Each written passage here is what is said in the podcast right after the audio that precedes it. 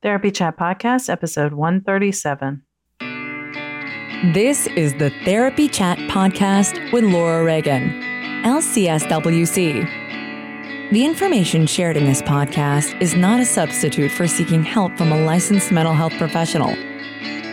And now, here's your host, Laura Reagan, LCSWC.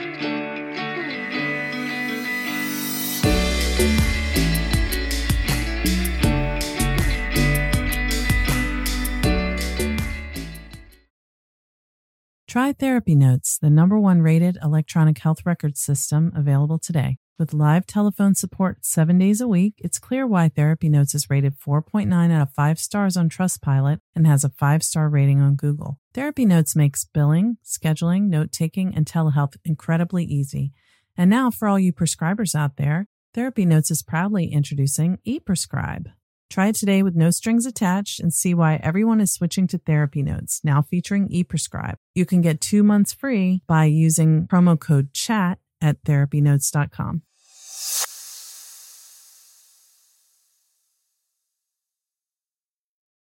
Trauma Therapist Network is a website to learn about trauma and how it shows up in our lives and to find a trauma therapist. Go to traumatherapistnetwork.com to find a trauma therapist near you today.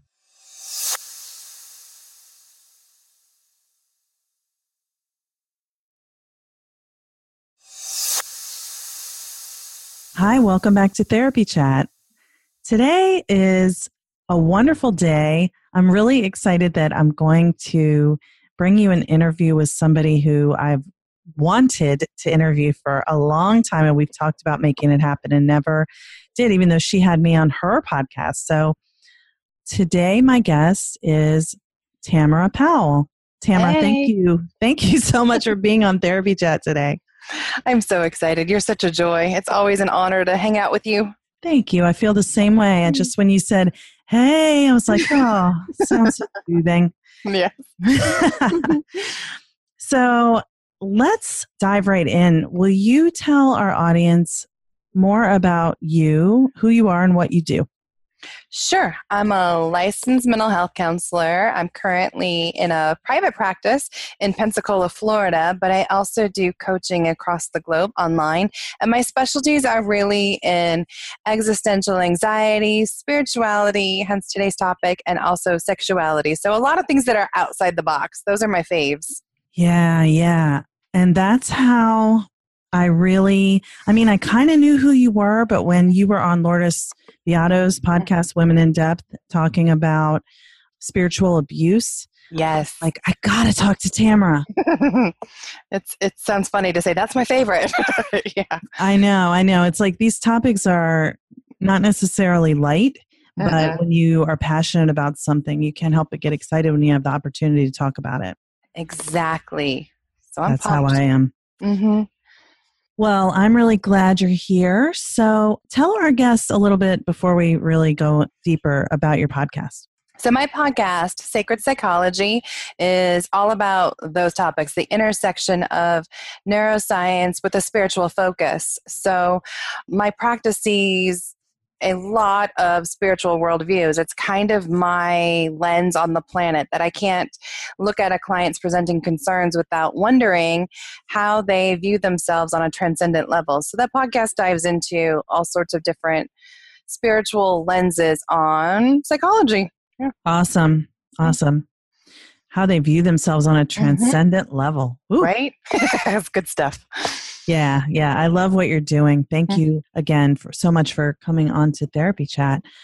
So, um, I want to give our listeners kind of a little frame for our discussion because in a previous episode, I talked with David Treleaven about his book, uh, Trauma Sensitive Mindfulness, and we were talking about how people who go to meditation and yoga retreats sometimes you know they've been doing it for years and then out of the blue they'll have like this super black hole kind of open up and they just fall into it and they don't know what's happening and it's really mm. a reaction to maybe some unresolved trauma that they just didn't even know was there mm-hmm.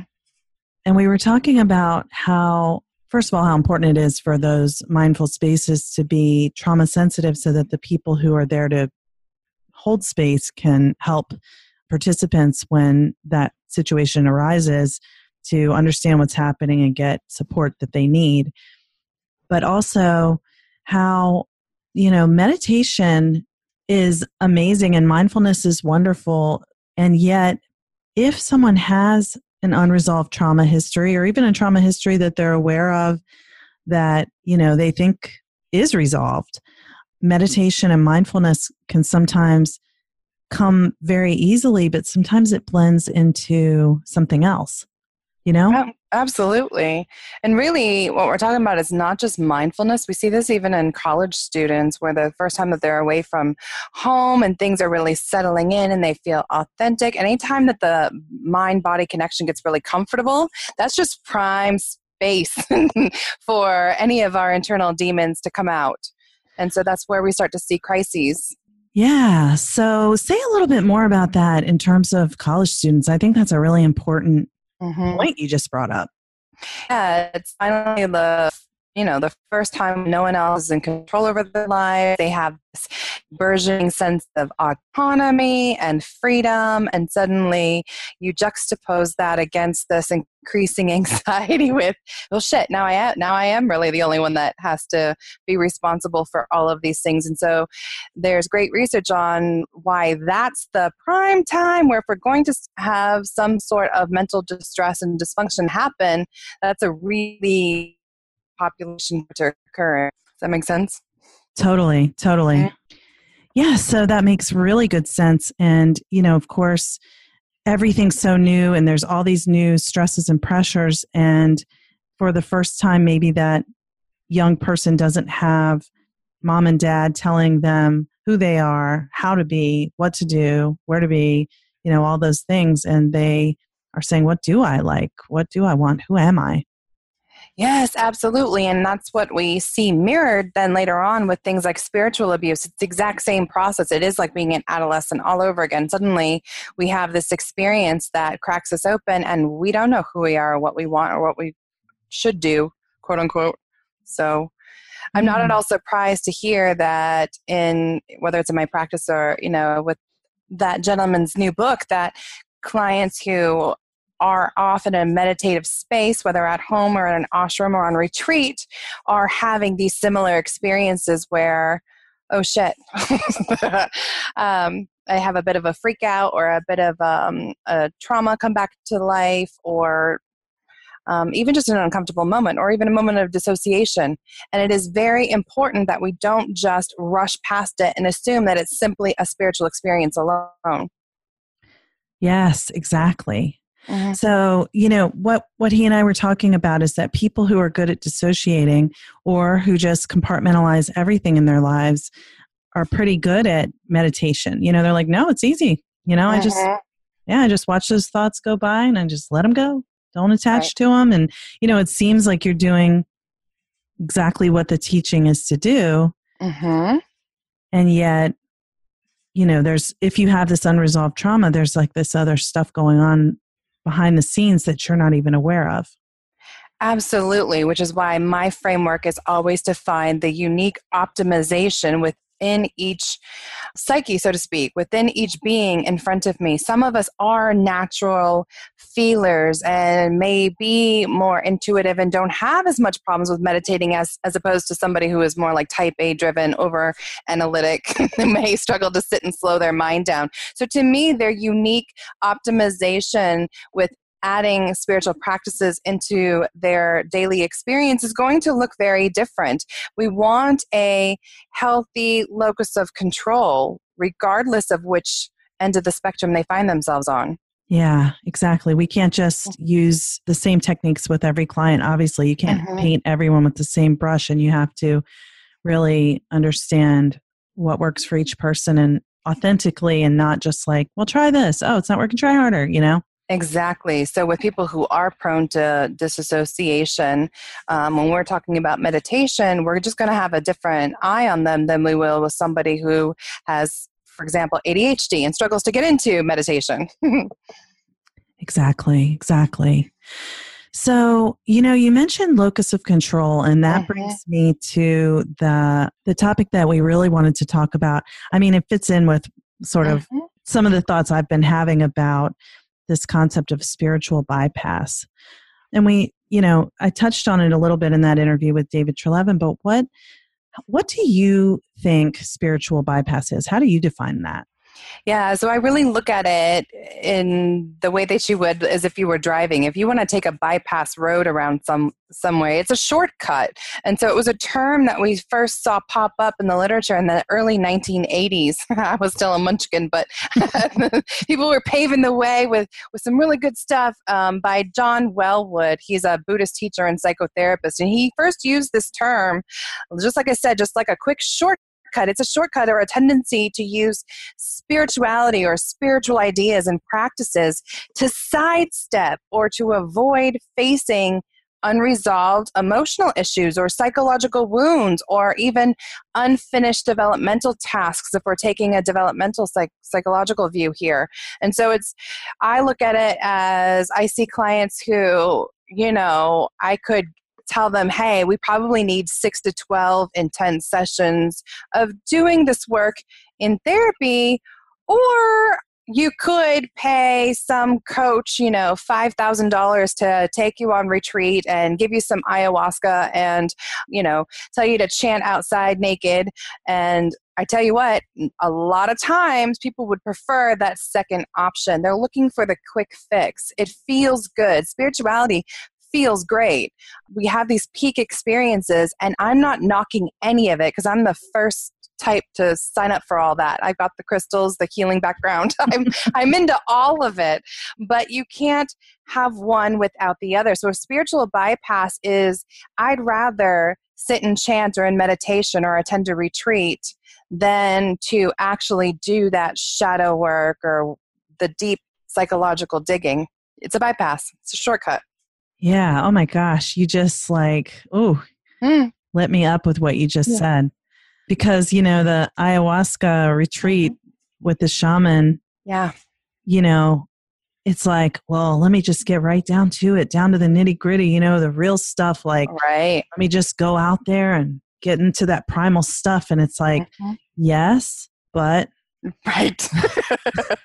right? I mean, I'm not against it at all. I mean, I'm, Mhm. I don't know how I feel about ayahuasca. I don't Yeah. have enough information to have an opinion about that. But Fair enough. Yeah. yeah but uh um but i do think that it's it seems like well why sit in a therapist's office that's like you know that's so like i don't know what would you say like Mundane, nitty gritty. Yeah. Yes. 3D dimensions. yeah. Stay here on this planet. It's so old school. right Right. western mentality it's not really Mhm. the you know where the real real depth is but you know these two things can be combined too yeah. It. Oh, and, and it is every day in my practice. I love the one of my favorite authors who's also another psychologist well authors of articles he, i think he has books too but i've only read his articles. He calls spiritual bypassing avoidance in holy drag. I just love that.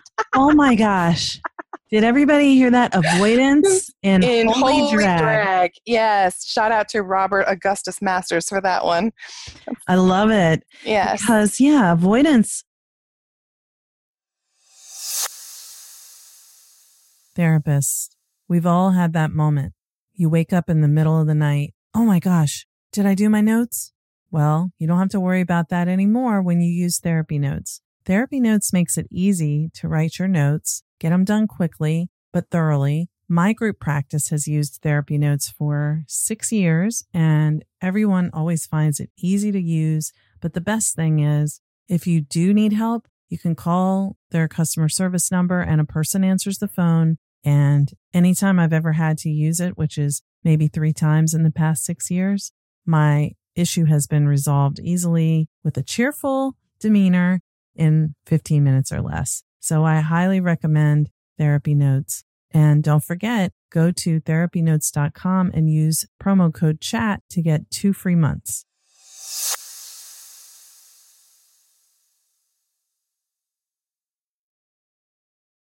For one thing, avoidance isn't just like, yeah, I'm just going to avoid thinking about that. It's just something you do without knowing it.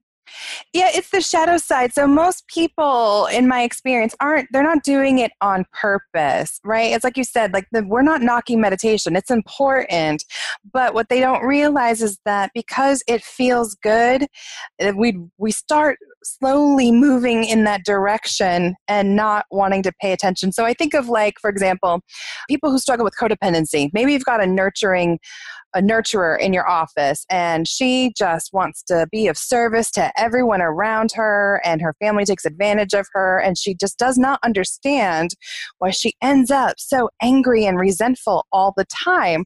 And you're sitting in the room with her going but girly we just worked on some assertiveness and maybe we worked on perhaps there was trauma in your background. Maybe she grew up overly parentified etc mm-hmm. but she comes into your office and she's like i tell you what, I got my obsidian yoni egg and I am taking this, you know, women's empowerment retreat. And somebody did a past life regression with me. And I'm, but, and once again, I just feel like I have to always say this. I love all of those things. No, me too. I was like, wait, did you ever hear me and my friends talking? yeah. yeah. but not without not without also working on maybe I need to build some assertiveness and learn to be comfortable with boundaries, you know? Right. And figure out in in my practice, you know, I usually work mm-hmm. longer term with people. It's like right. why is it so hard for me to set boundaries? Where does that come mm-hmm. from? You know, just like you were saying, what was going on in your family? Did you have to be the one who was in charge and taking care of everyone ever yes. since you can remember? Then of course this is what you do. Right. But that doesn't mean it's healthy. Exactly. So let me give some more symptoms, perhaps, of spiritual bypassing, like how people listening may know that they might be guilty of some. And I actually took this uh, list from Robert Masters as well. So here's some of his exaggerated detachment. So, like that dissociation, or I find this with um, well, stereotypically, I just think of like the Zen Buddhist monks, you know, but they're not actually real monks. We're talking about, you know, the CEO down the street who mm-hmm. claims that he's just not attached to anything. He suddenly doesn't need anything or anyone. That's not going to be the vast majority of the population. So, exaggerated attachment, emotional numbing and repression, key. Or what most people think of when they think of spiritual bypassing that overemphasis on the positive. So yes. you see this in clients, they're just like, oh, but I've got positive vibes and just love and light. And I'm just anyway, I can't control that. Mm-hmm. So I'm gonna, you know, right. past in the past. We've all said these things. We want to believe them, you know? ding, ding, ding. Yeah. Yes. Especially me. I'm huge on the Enneagram, being a type seven, the enthusiast, the mm-hmm. cheerleader, basically, on the Enneagram. We are prone to not wanting to sit in the shit with, with ourselves. so if I can be like, that sucks, but moving on, yeah, Exactly. like, well, yeah, and I know it's that, and that's my issue. So, you know, I've worked on that and I've done my work. It's like, well, okay, but it's still coming up, you know, and I'm not even talking for anybody who thinks that I might be like judging my clients. No, I'm judging nope. myself as I say this. Like, all mm-hmm. these things that, you know, I know, I do, we all do. It's a human thing. And that's why I'm bringing it up, or that's why we're talking about it now, is because you know, it's confusing. It's like, well, shouldn't I try to be positive? And I don't want to dwell in negativity and, you know, victim mentality, which is something that, you know, again, since I work with a lot of people who've experienced some kind of childhood abuse, there's a lot of resistance to this idea of, well, I don't want to be a victim and I don't want to mm-hmm. blame my parents. And, you know, it's like, right, we don't want to blame your parents. It's not right. about that. It's about how do you feel now and right. where did that come from? Right. Explanations are not excuses, but we still need the detailed roadmap, people. Right. And oftentimes, the dots. Mm-hmm. Yeah. And oftentimes, when someone's saying, I don't want to blame my parents, the implicit part is because I blame myself, not my parents. And so they really are mm-hmm. sort of re victimizing themselves while they're saying, Well, I don't want to be in a victim role. Exactly, which brings me to the next one, which is the like a phobia of anger. I can't tell you how many good mm. girls and people pleasers I have seen in my office, even to the point of I'm gonna step into hot water here, but I firmly believe, anecdotally at least, and we need more research on this, that it leads to symptoms of dyspareunia and vaginismus. Every single one of my clients that has had one or both of those has come from a patriarchal, rigid religious system where she was not allowed to be angry or expressive in her emotions. Girl, spiritual can bypass. You please, can you please expand on that? Because um, I'm not, I'm not familiar with the term dyspareunia. But when you said vaginismus, I know what you're talking about. But yeah. I think a lot of people who are listening are like, "Wait, the what?" what? So yes. can you please talk about that? Dyspareunia. Since we talked about yoni eggs already, go. We're going there. Which is a great way to work on vaginismus, by the way. Um, yeah. Dyspareunia, painful intercourse. Vaginismus would be to the point where they can't be penetrated. So it's just continue a continuum of the same thing. Okay. And so I'm proposing that for the vast majority of women who struggle with that, there's a disconnect between mind, body, and spirit. And there's this overlapping correlation to having grown up in a very rigid worldview where she has been groomed, operantly conditioned to be the people pleaser, the good girl, without being in touch with her own ability to express emotions.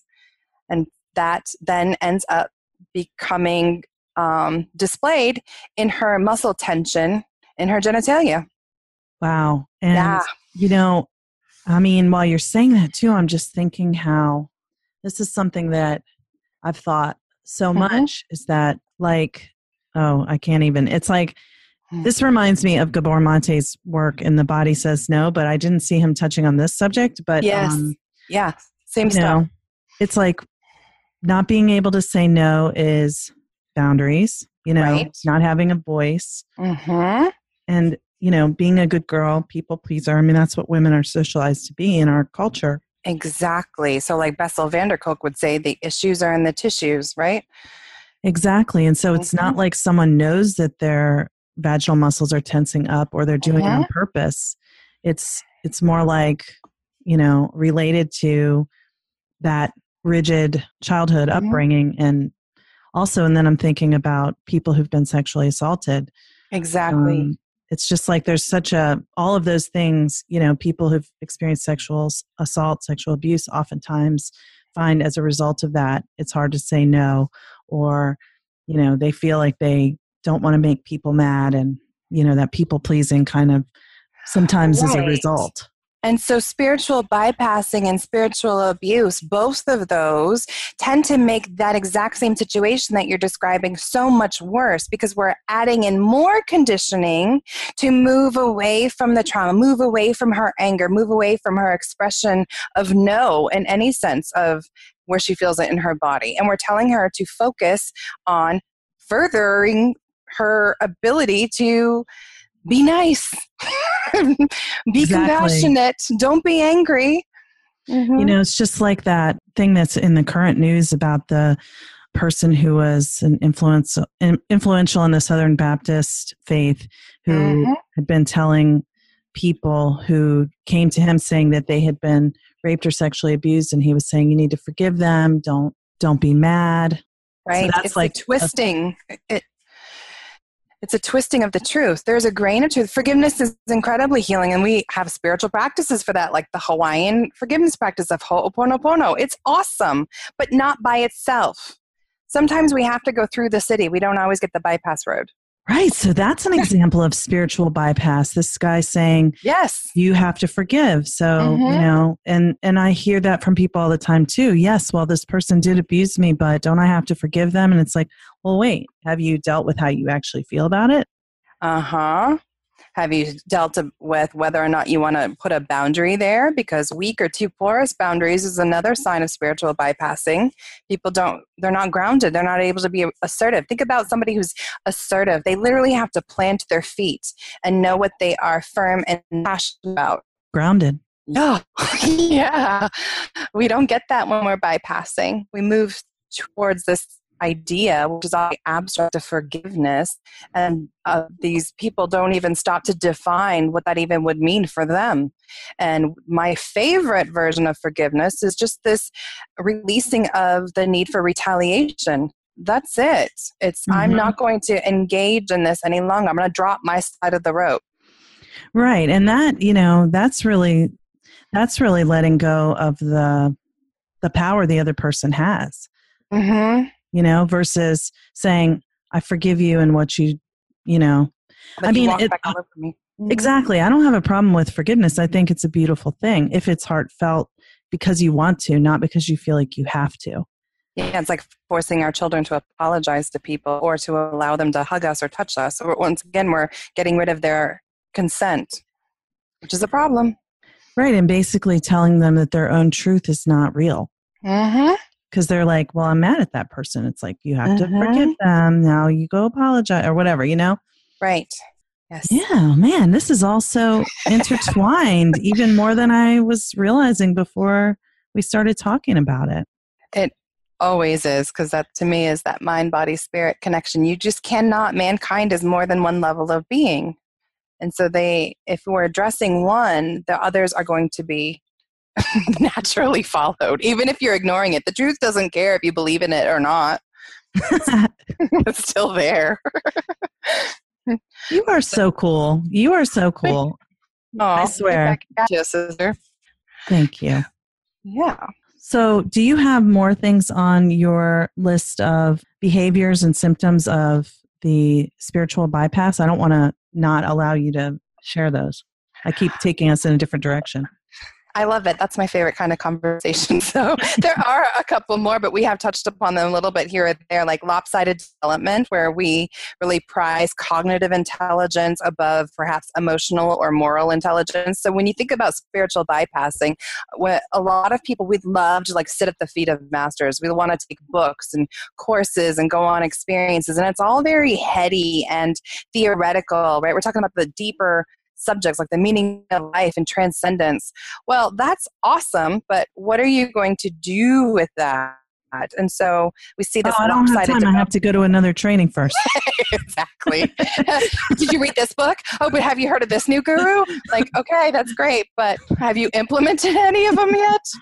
And this oh, stuff man. takes practice, like real spirituality. It should should. I hate to use that word, but the best spirituality is the one that makes you a better person. And so it should be just another tool of your personal development, something else that you do. And literally, it's a way of being. So you can be washing the dishes with a spiritual perspective you know be thinking about being of service etc it should be as natural to you as breathing it should not only be about sitting here ponder pondering theories so lopsided development yeah mm. How mm-hmm. about debilitating judgment about your own negativity, quote unquote, right? That internal critic. Anyone else have one of those? I was just judging myself for all the books I've started and haven't even finished. Yeah. oh, nothing wrong with taking in other people's stuff. But yes, no, quit judging our own shadow. That's that can be a, a, bypass because because think about it even you criticizing yourself is not allowing you to sit and do the work and to befriend that part of you. So I, am a big internal family systems girl for that reason. Transactional analysis, whatever you want to call it, same shit though. like taking a yeah. look at that narrative and going, okay, why are you here though? What are you trying to help me with? If we're not doing that, we might be guilty of bypassing. That's so beautiful. That that point right there is mm-hmm. everything. Mm. It's like we have to sit with whatever it is and not judge, and that is what we're constantly trying to escape from. Yeah, I had that moment. I was thinking about what you opened this conversation with, and it just brought me back to it of I was in a yin yoga class, and yin is all about it's my favorite because I get to lay on the floor. Mm-hmm. Hardly even have to move at all. Right? It is perfect for us lazy people when it comes to working out. How little movement can I do? And, you know, every time we get to like Shavasana, where you're just laying at the end in your own contemplative thoughts, girl, I cry. I cry mm-hmm. every time, kind of like the college student. You're finally stopping to sit in a space with yourself. And so stuff naturally comes up. And if I just move to push it away because I'm embarrassed or criticizing myself, you know, real yoginis don't cry, that would be funny. That should be a song. I would miss out on the beauty of that moment. And it's also vital, what you and the other gentleman were talking about, that a good yoga instructor or anyone who works with the public in a spiritual capacity understands that when emotion arises in a client, you know, we don't push them through it and we don't just tell them to continue on in the same fashion. Right, right. Yeah. Wow, that's you know, that's that's a beautiful segue to that that whole point about like when you're meditating. So when you're laying in shavasana, Mm-hmm. there's like a, there's a knowing that comes to you. Mm-hmm. You don't have to say, "Oh, I'm not supposed to hold on to that." Um, thoughts are supposed to just keep on going. You Right. know, you Right. say like, "What do I need to know?" And then I think I'm no guru, but I think Mm-hmm. that the knowings that come, they come, and you can either focus on them and go down a long path, or you can just take them in and know that they'll be there and they'll come back, and you know. Yes, as need be. Mm-hmm. Yeah. So instead of trying to push away thoughts, just saying, like, there goes that, you know, and like, what, Or why are you here? yeah, I love interacting with mine. Or what am I pretending not to know about myself right now? I love that question. Mhm. Hmm. Oh, it's so true because the knowing is there. It's always there. Yes, your higher self always knows that cognitive awareness, what most mystics call your soul or your spirit. It knows. And then it's just our personality that seems to wrestle with it, you know, our operant conditioning. Yeah. Or trying to control and understand everything. Right. And so oftentimes the spiritual bypass comes along to try and quickly get around the operant conditioning and, and just sit in the pure space of soul or spirit or what scientists would call your cognitive awareness, that metacognition, because it feels so good. But if you don't deal with the operant conditioning, then you, it's like giving a brain tumor patient an aspirin. Sure, that I might fix their headache in the moment, but it's going to come back and it's potentially lethal. Exactly. Yeah. And that, you know, that again, this is a point you've mentioned a couple times, and I just want to emphasize it mm-hmm. that just because a feeling is uncomfortable doesn't mean that we're not supposed to have it. And I think that's another thing that, you know, we all struggle with is like, well, yeah, but I don't like this. I'm feeling all this sadness. And, you know, what do I do to make this go away? And it's like, maybe the sadness is information. Uh, always, in my opinion, us you're dealing with hormones, something else, but that's where inquiry come in. Exactly. I mean, yeah, it's not that it maybe is. I know it is. I just say it that way.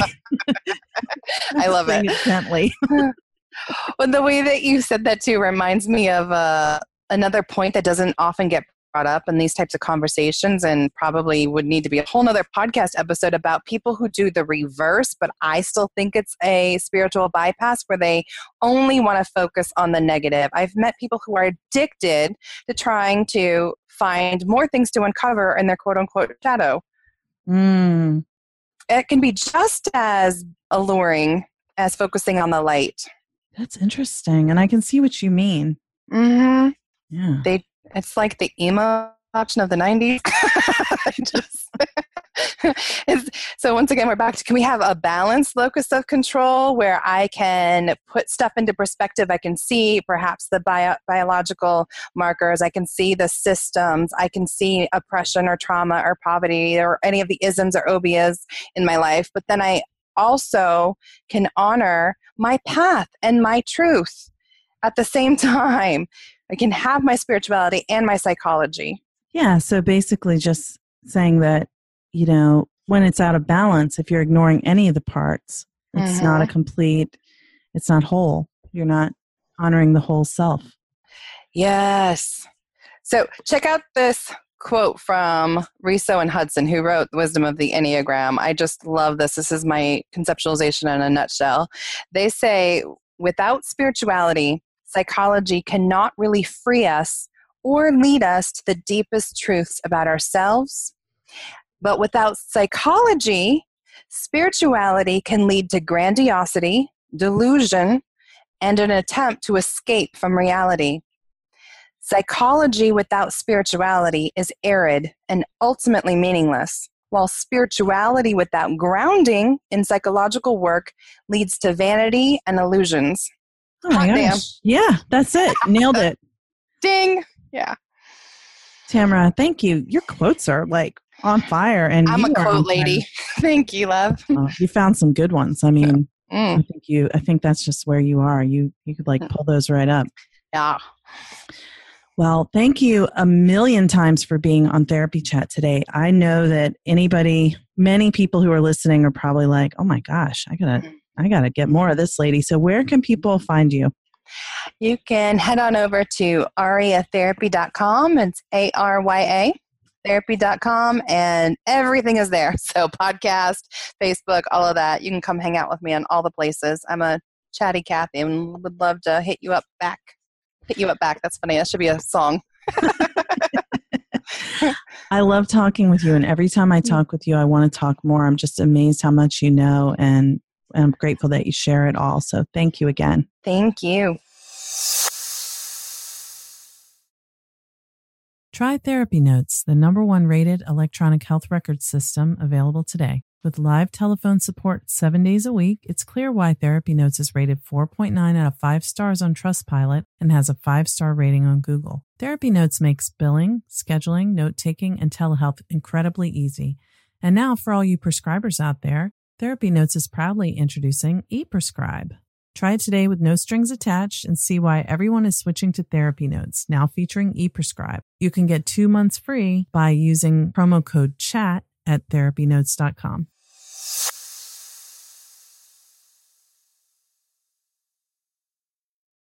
Trauma Therapist Network is a website to learn about trauma and how it shows up in our lives and to find a trauma therapist. Go to traumatherapistnetwork.com to find a trauma therapist near you today.